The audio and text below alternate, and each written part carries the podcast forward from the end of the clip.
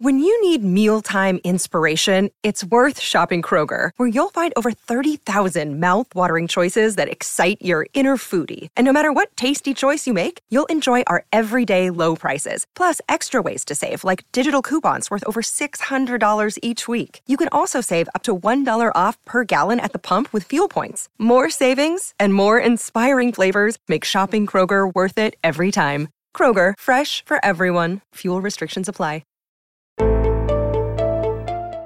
Daily Cogito. Svegliarsi per pensare oppure pensare per svegliarsi. Ogni mattina, dal lunedì al venerdì, con Ric Dufer.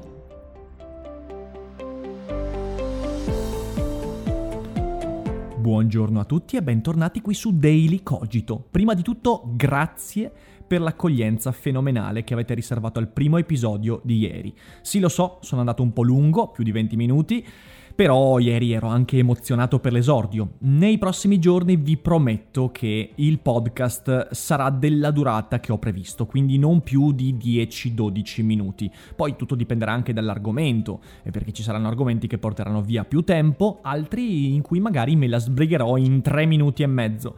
Sarà difficile, ma ci proveremo. Oggi invece, come ho anticipato ieri, vi aspetta una audioconferenza. L'ho tenuta all'Università di Padova alla notte bianca dello scorso 10 maggio. Si tratta della conferenza dal titolo Homo homini ecus. L'audio non è fenomenale, ma perché l'aula, oltre ad essere molto grande, quindi c'è eco, era anche gremita di persone, quindi ci saranno rumori di sottofondo, ma ho cercato di, in post-produzione, aggiustare in maniera che sia ascoltabile. In questa conferenza ho parlato di Bojack Horseman, filosofia, fantascienza e tante altre cose interessanti. Dura 50 minuti e più, però quando poi condividerò conferenze, e di tanto in tanto capiterà in futuro in questo Daily Cogito, è ovvio che la durata leviterà. Voi potete tranquillamente ascoltarlo in diversi momenti della giornata, non vi rubo ulteriore tempo, vi auguro un buon ascolto e una buona giornata. Ciao a tutti!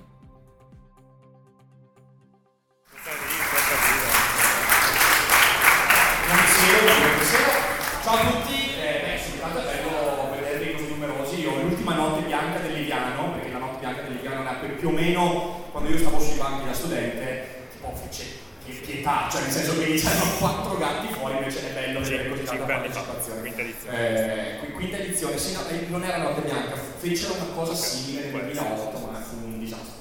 Comunque, ehm, bene, siamo qua questa sera per parlare di Bojack Horseman. In realtà cercheremo di fare un viaggio un po' più ampio, non parleremo solo di Bojack Horseman, parleremo eh, dietro Bojack Horseman, ma in maniera un po' particolare.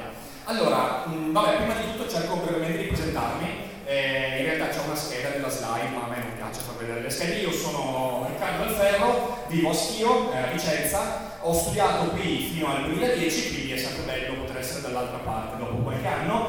E, mh, e mi occupo di divulgazione filosofica eh, da qualche anno, principalmente attraverso il mio canale YouTube e altri canali web. Sono direttore di due riviste, una rivista da me fondata che è Philosopher So Good, che si occupa di filosofia pop, eh, quella cosa che tutti gli analitici guardano e dicono cosa? Stai scherzando filosofia pop? Beh! In realtà è una cosa molto bella e molto feconda. E, e poi della rivista Endoxa che è patrocinata dall'Università di Trieste. Eh, grazie a Giulia e grazie agli studenti qui che hanno organizzato questa, questa, questa manifestazione, sono qua stasera per più divertirci che altro, spero. Eh, allora, la conferenza ha un titolo particolare, in realtà non ha un titolo legato ai contenuti della conferenza, ma era soltanto bello da Dio. Non basta, non basta attaccare questo. Vai, vai. Va, ok.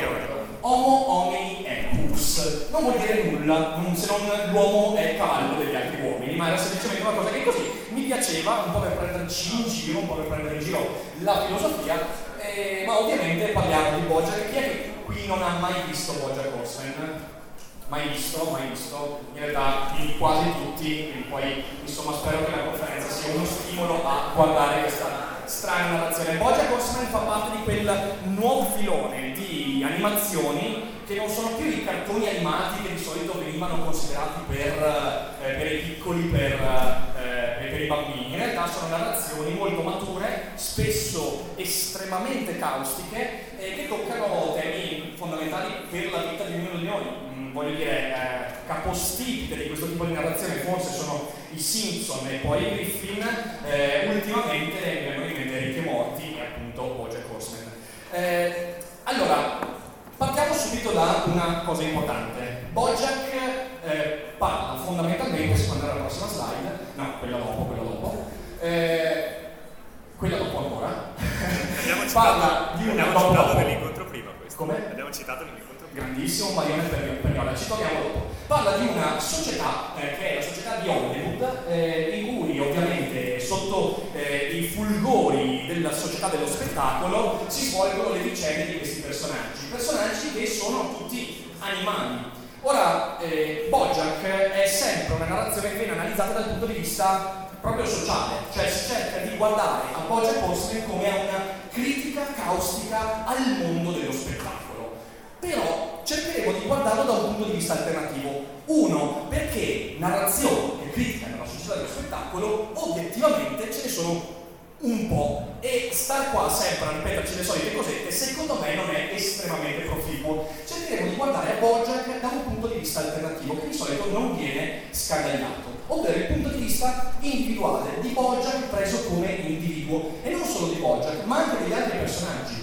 Ora è interessante guardare a come è stata strutturata questa narrazione, perché si tratta non solo di una società multietnica, ma molto di più, multispecie. Ovviamente siamo eh, all'interno di una narrazione eh, fantasiosa in cui eh, sembrerebbe che ci venga proposta una storia di grande apertura mentale, perché voglio dire, pensate qui a Padova quanta fatica facciamo già con la multietnia, pensate alla multispecie, dici vabbè è una società aperta, in realtà no, in realtà di fronte a questa eh, grande varietà di tipologie di individuo comunque si nascondono gli stessi difetti, gli stessi sotterfugi e le stesse nefandezze che guidano la vita di ognuno di noi, chi più, chi meno.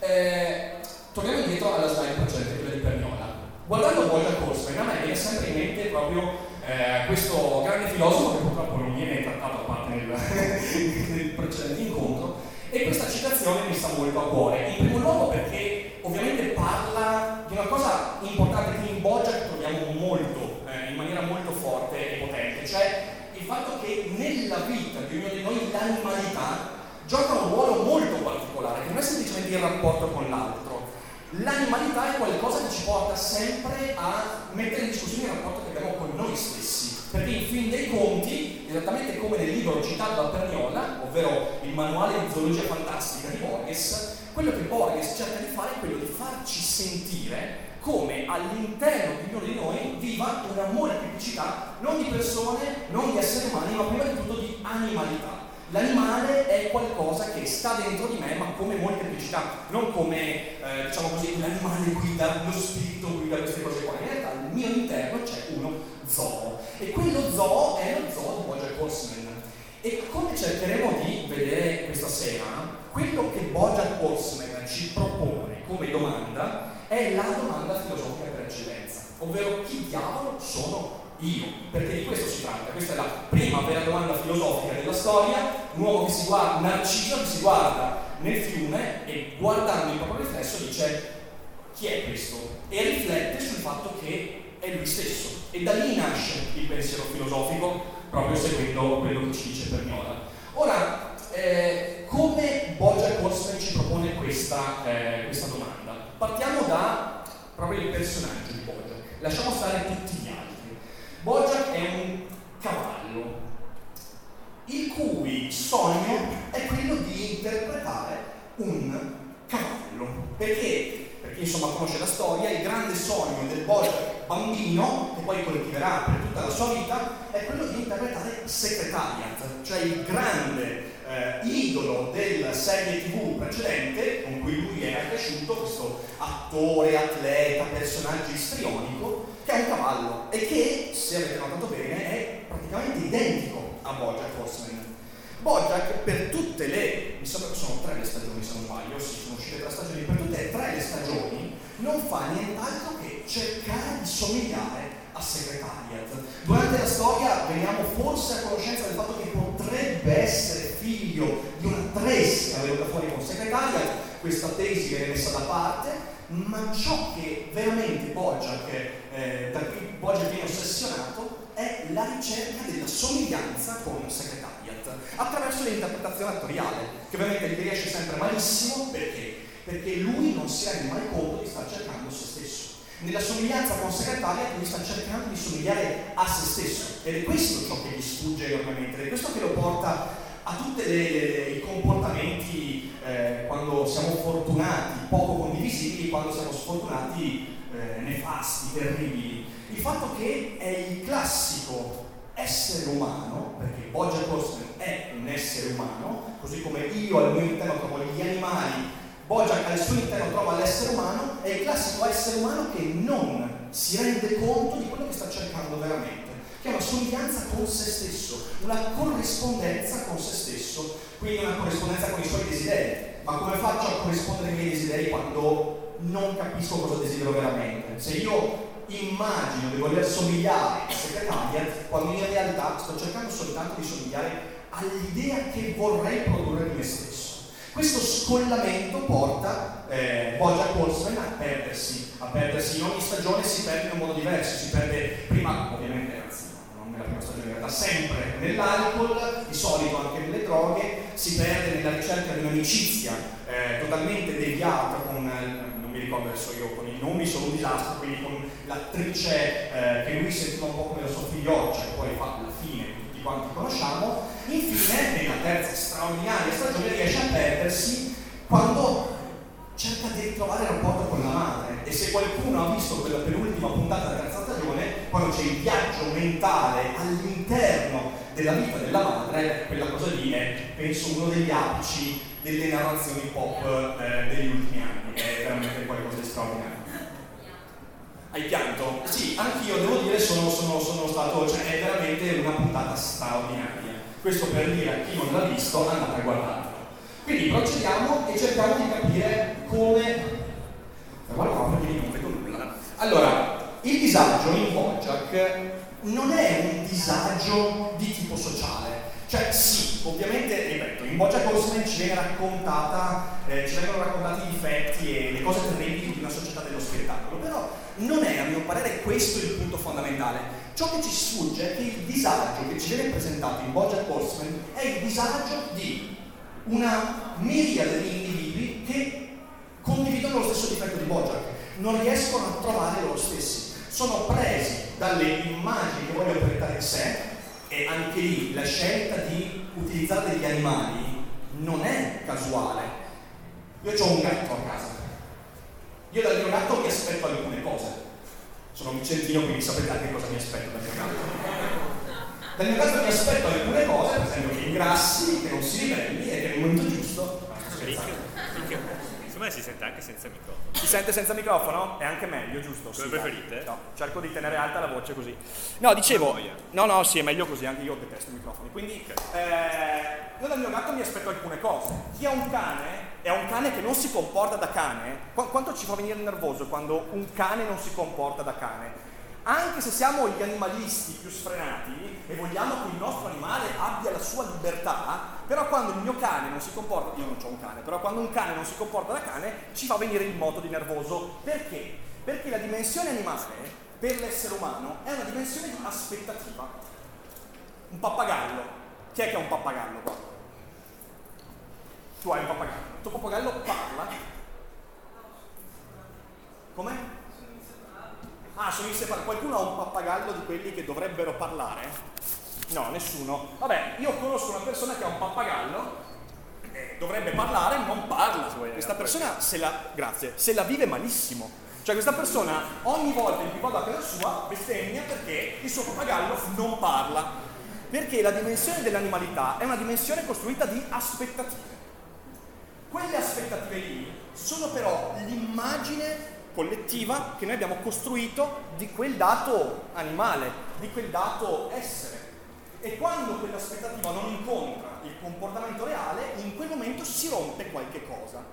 La cosa che si rompe è la stessa cosa che si rompe, ma rovesciata, quando io non mi comporto come mi aspetterei da me stesso. Pensate al momento di disagio più terribile della vostra vita un disagio, per esempio, non so, avete mh, preparato un esame per mesi, vi trovate di fronte al professore, in quel momento c'è il, l'ansia da prestazione e vi fa cadere completamente. Cosa succede in quel momento? In quel momento c'è una scollatura fra l'immagine che avrei voluto produrre di me stesso e quello che me stesso mi ha presentato sul piatto, che mi fa schifo. Ed è la realtà che si presenta lì, è la realtà del fatto che in un dato momento le cose che ho costruito come aspettative, come immagini, non vanno nella direzione in cui avevo pianificato. Tutto quello che accade in Bojack Horseman è esattamente questo meccanismo. La, il capo, il, no il capo, il, l'agente di Bojack, la gattina, è costantemente combattuta fra l'immagine che deve dare di se stessa e quello che poi realmente sente. Ed è nell'impossibilità di unire questi due aspetti della vita che perde totalmente la direzione. E così Mr. Peanut Butter, il demente cane che tra l'altro si, si, si, si candida anche alle elezioni, voglio dire, abbiamo un po' di reminiscenze contemporanee in questo, e Mr. Peanut Butter è esattamente il contrario di Bojack Horseman. Perché? Perché Mr. Peanut Butter non si aspetta niente da se stesso, infatti è stupido come un cane, e non aspettandosi nulla da se stesso tutto quello che fa è immediato. Ora, la cosa interessante di Bojack è che Bojack Horseman non sa essere un cavallo, mentre Peanut Butter sa essere perfettamente un cane, è un cane in ogni suo aspetto, anche negli aspetti figurativi dell'essere cane, eh, Bojack Horseman non sa come essere cavallo, non sa essere secretariat. Secretariat è l'immagine perfetta del cavallo. Corrisponde in maniera perfetta a tutto ciò che ci si aspetta da un cavallo, atletico, obbediente, eh, val- di valore, eh, con una prole maestosa, eccetera, eccetera, eccetera. Bojack non riesce ad essere quella cosa lì, perché da un lato nutre l'immagine che vorrebbe trasmettere di sé, ma dall'altro la realtà di quello che è continua a premere, continua a premere sotto e accade quella che, voglio dire, in un certo qual modo, se mi sente Maurizio mi ammazza, ma Ferraris definisce l'inemendabilità della realtà, cioè quel momento in cui la realtà arriva e distrugge ogni tua immagine, ogni figura che hai costruito.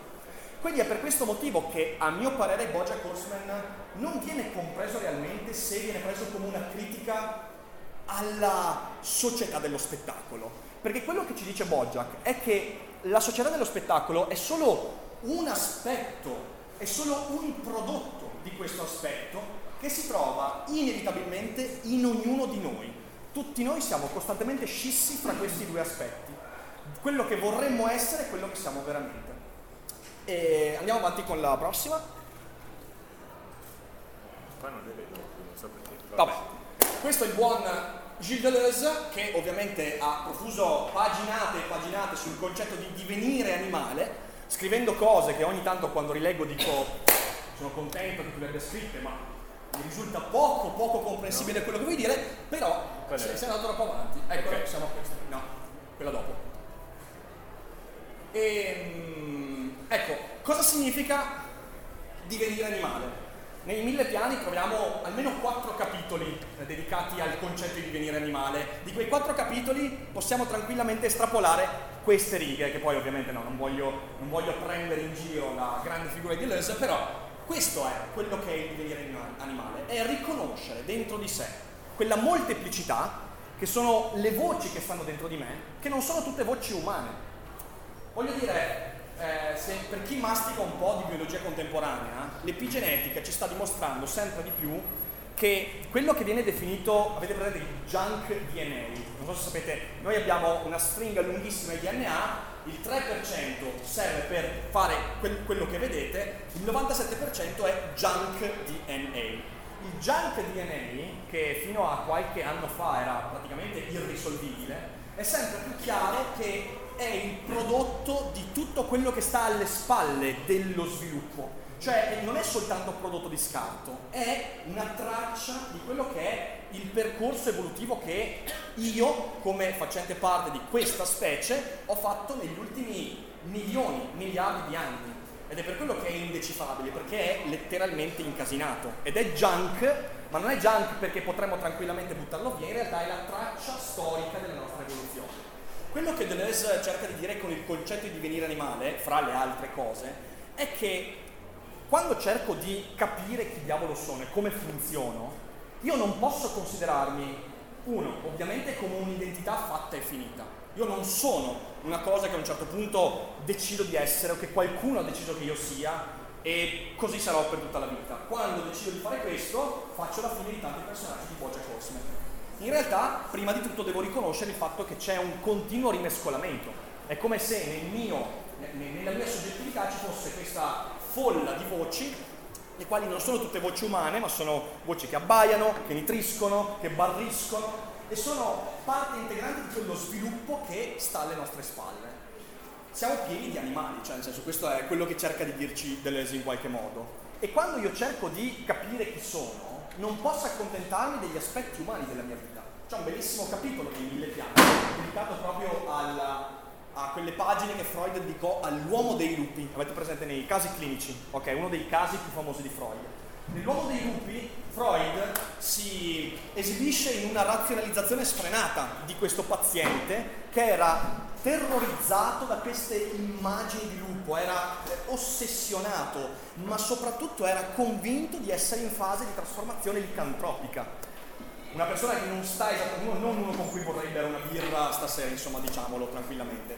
Però mentre Freud razionalizza questa cosa e cerca di spiegare con il solito triangolo edipico, mamma, papà eh, e il superio, Deleuze dice c'è una cosa un po' diversa lì c'è letteralmente un desiderio da parte di quella persona di affermare quegli aspetti della sua personalità che corrispondono all'idea di lupo, all'idea che lui aveva di lupo. Non è soltanto un impulso distruttivo, ma un impulso espressivo.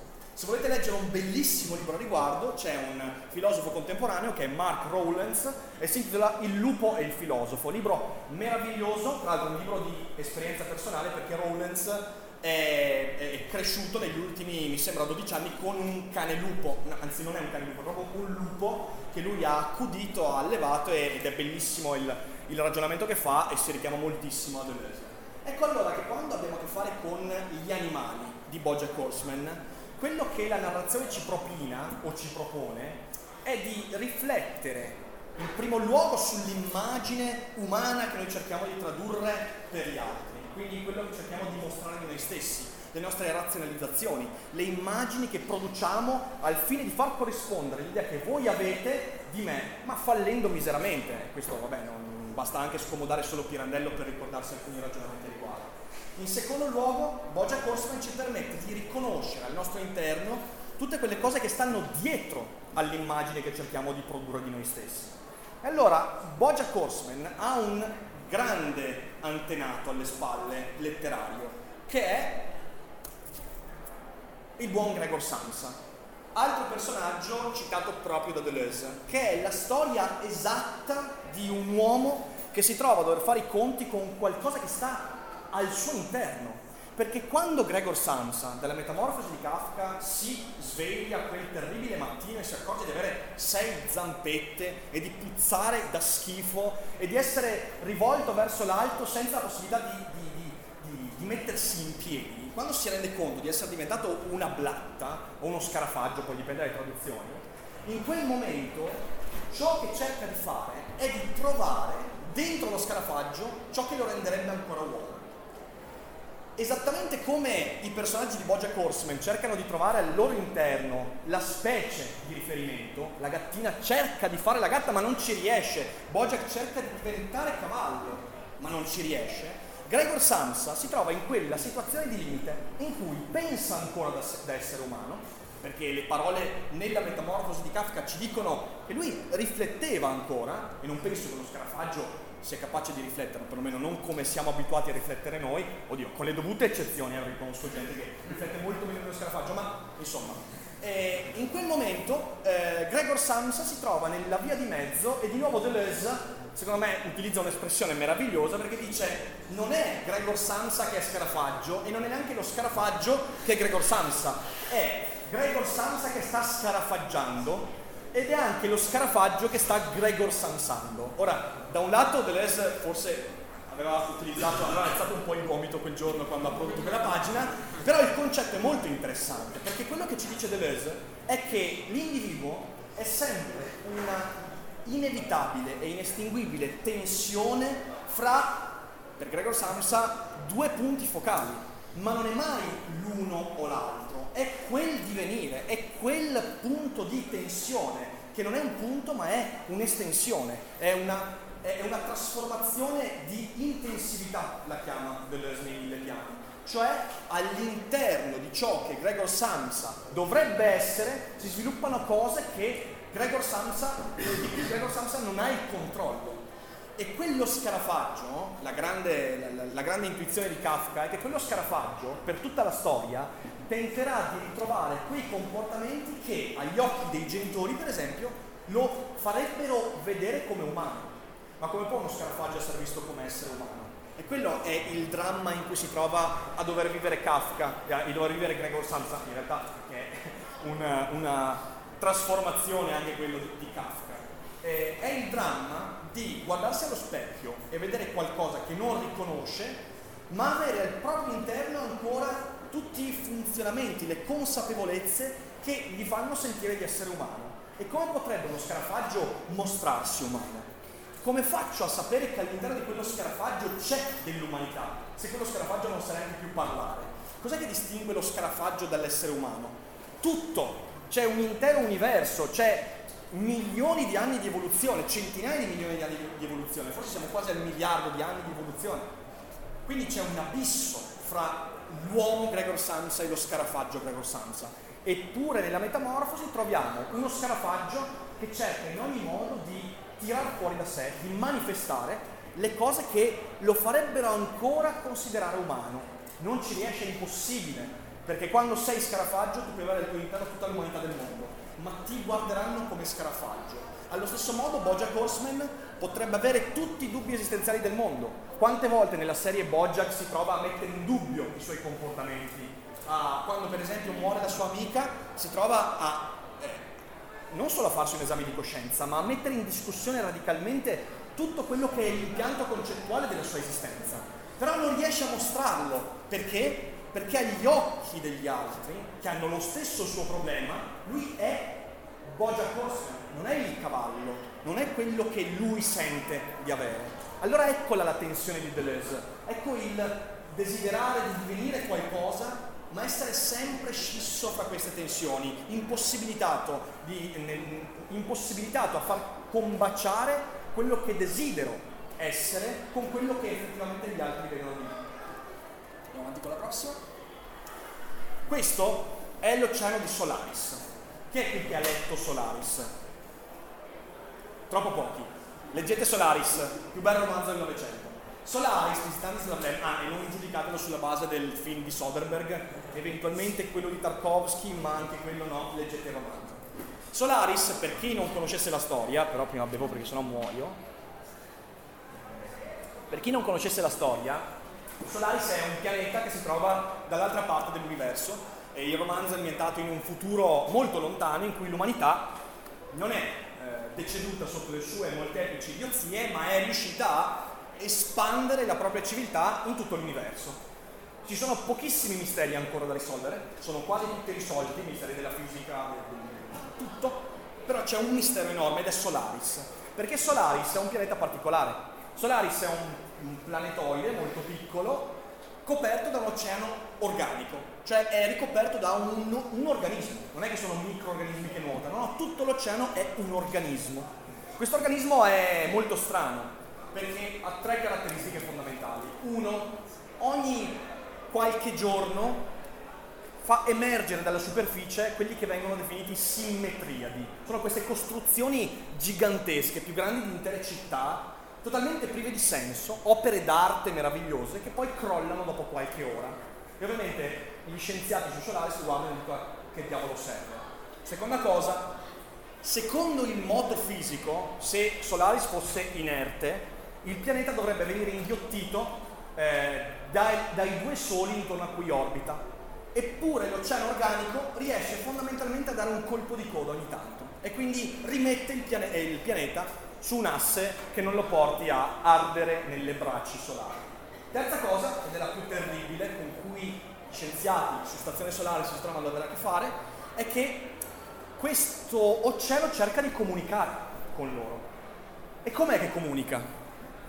producendo quelle che inizialmente potresti pensare siano allucinazioni, ma che in realtà non sono allucinazioni perché sono oggetti e persone reali del tuo passato fatti di neutrini.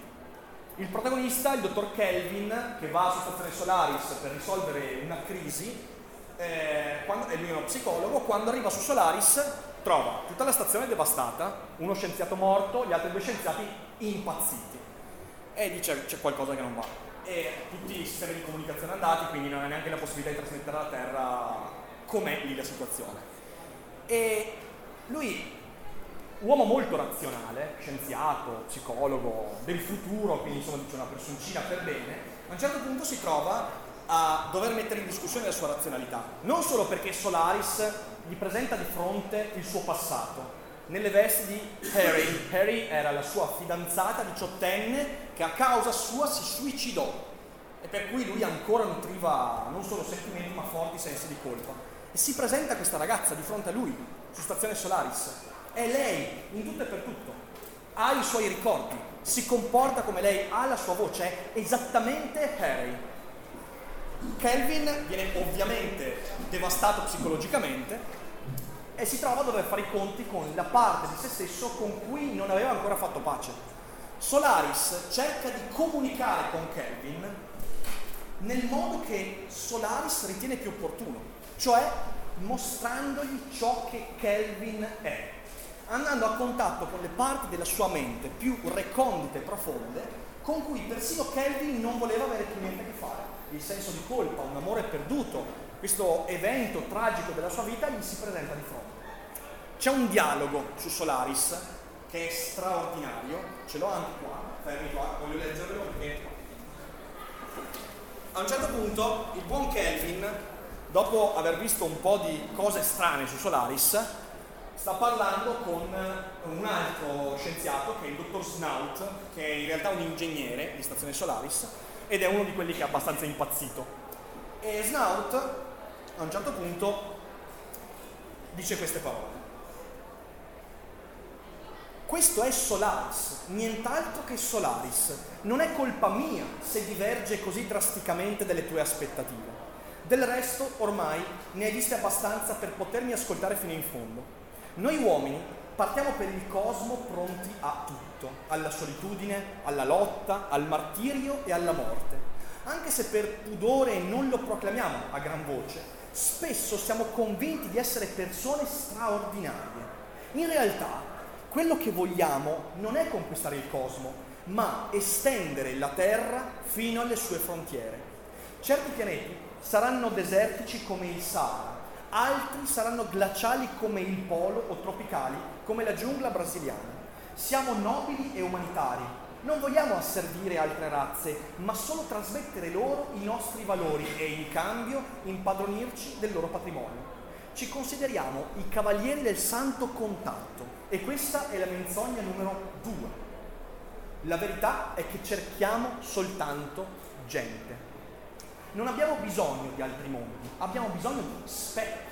Degli altri mondi non sappiamo che cosa farcene. Quello che abbiamo ci basta e ci avanza. In alcuni pianeti speriamo di trovare il modello ideale e civiltà migliori della nostra. In altri speriamo di scoprire l'immagine del nostro passato primigenio. Tuttavia di quel mondo c'è anche qualcosa che rifiutiamo, da cui ci difendiamo. Il fatto è che non arriviamo dalla Terra come campioni di virtù o come monumenti dell'eroismo umano. Ci portiamo dietro esattamente quello che siamo e quando l'altra parte ci svela la nostra verità, il lato che teniamo nascosto a noi stessi, non riusciamo ad accettarla. Ed ecco allora che abbiamo ciò che volevamo, il contatto con un'altra civiltà, Solaris, e adesso che ce l'abbiamo, vediamo che si tratta solo della nostra mostruosa bruttezza, della nostra follia e della nostra vergogna ingrandita al microscopio. In questo meraviglioso passo, quello che ci sta dicendo Snout, quello che Snout sta dicendo a Kelvin, il quale non vuole credere a quello che sta vivendo, è che la realtà di quello che io sono eccederà sempre in maniera abnorme quello che io voglio trasmettere agli altri di me stesso. Quando andiamo su Solaris, su Giove, su Saturno, noi pensiamo di essere i migliori noi stessi possibile. In realtà ci portiamo dietro tutto quello che siamo. Quando Bojack Horseman va e interpreta Secretariat, lui desidera dire a se stesso che in quel momento è il cavallo che tutti quanti vorrebbero che fosse, che lui stesso vorrebbe essere. Ma a un certo punto scopre che con se stesso, con quell'immagine, ha portato con sé l'eccedenza della realtà effettiva di quello che Bojack Horseman è. E cos'è quella realtà effettiva? Quella realtà effettiva è che ci portiamo dietro colpe che abbiamo dimenticato, ci portiamo dietro difetti che non abbiamo mai confessato a nessuno, ci portiamo dietro ricordi che abbiamo cercato di nascondere, ci portiamo dietro tutto ciò che è impossibile per noi cristallizzare in un'immagine. Quando Kelvin si trova di fronte a Solaris, scopre che non è Solaris ad essere alieno, è Kelvin ad essere alieno a se stesso. E quando Nietzsche eh, affermò quella, quella, frase che ormai è stuprata un po' da tutti, anche dai baci perugino, diventa te stesso, trasformando il, il, la, famosa, la famosa massima del conosci te stesso, cercava di dire esattamente questo. Tu non puoi conoscere te stesso, perché conoscere te stesso significa in un certo qual modo che tu sei una stanza chiusa che a un certo punto potenzialmente potresti con un lumicino rischiarare in tutta la sua superficie. E non è così. Purtroppo tu, purtroppo per te stesso, per me stesso, per tutti noi, non sei una stanza, sei un bosco sconfinato, sei qualcosa di cui non sai neanche se ci sono i confini.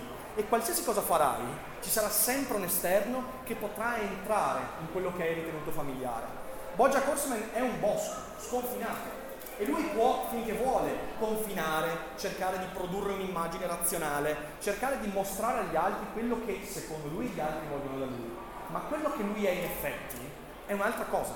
Lui non può risolversi nell'immagine di secretariat, neanche secretariat probabilmente era il secretariat che tutti quanti conoscevano.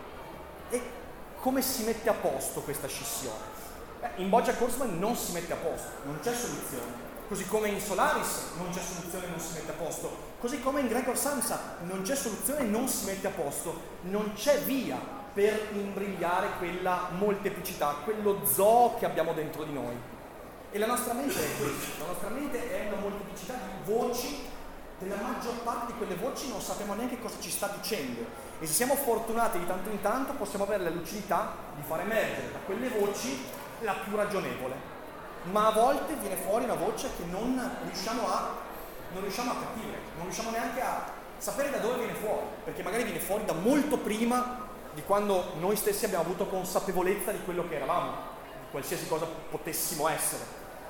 Ecco, Bojack Horseman è, a mio parere, una grande narrazione deleuziana da questo punto di vista, perché non è sol- soltanto il divenire animale nel senso con cui normalmente riteniamo questo, cioè il fatto di empatizzare nei confronti dell'animale per. Non è questo, in realtà è tutto l'opposto. Io non posso che empatizzare con me stesso, perché è dentro me stesso che trovo quelle voci inaccettabili. E quando Kelvin si trova di fronte a Solaris, non può che empatizzare con se stesso, dimenticandosi di tutti gli altri e stando di fronte alla propria solitudine, perché è la sua solitudine che gli mostra tutto quello che si è portato dietro dall'altra parte del cosmo, che lui pensava magari di aver lasciato sulla Terra, e che in realtà l'ha seguito in una forma molto particolare, cioè questa ragazza fatta di neutrini che ha gli stessi ricordi, le stesse idee di quella reale, perché Solaris l'ha estrapolata perfettamente dalla mente di Kelvin. Cosa significa quello? Significa che all'interno della mente di Kelvin c'era anche quella voce lì, però quella voce lì Kelvin non la ascoltava più. E a un certo punto Solaris, credendo forse di star, come dire, intrattenendo una conversazione, gliel'ha mostrata. Gli ha detto guarda che tu sei questa cosa qua. È l'unico modo che ho per comunicare con te, mostrarti ciò che sei.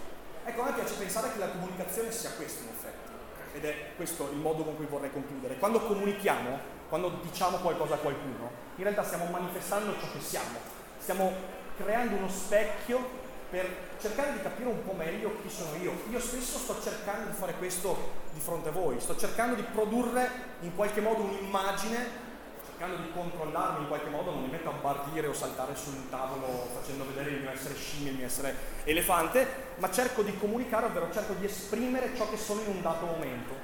Porto dietro con me tutto quello che sono. Fortunatamente scelgo di mostrare solo alcune parti di quello che sono, ma è quello di cui dobbiamo avere consapevolezza, perché quando non nutriamo questa consapevolezza finiamo come Bojack, cioè scissi, spaccati e quindi votati all'autodistruzione. Non mi ricordo se c'è un'altra slide. Sì.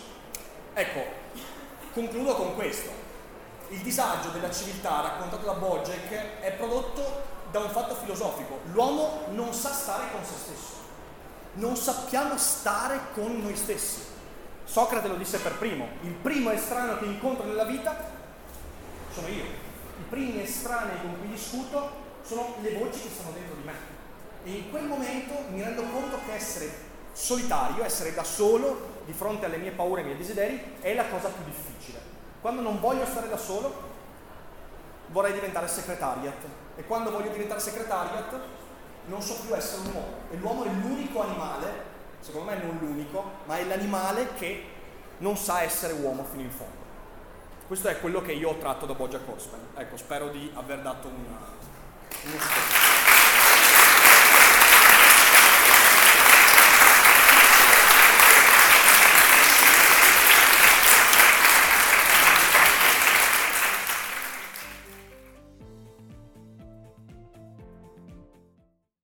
Vacanze in Sicilia o in Sardegna. Con i traghetti GNV viaggi in relax, porti tutto quello che vuoi e ottieni super vantaggi. Col nuovo programma Fedeltà MyGNV accumuli punti viaggiando, ricevi un cashback del 20% e tanti sconti a bordo. Non c'è modo più conveniente per andare in vacanza. Scopri i dettagli su gnv.it.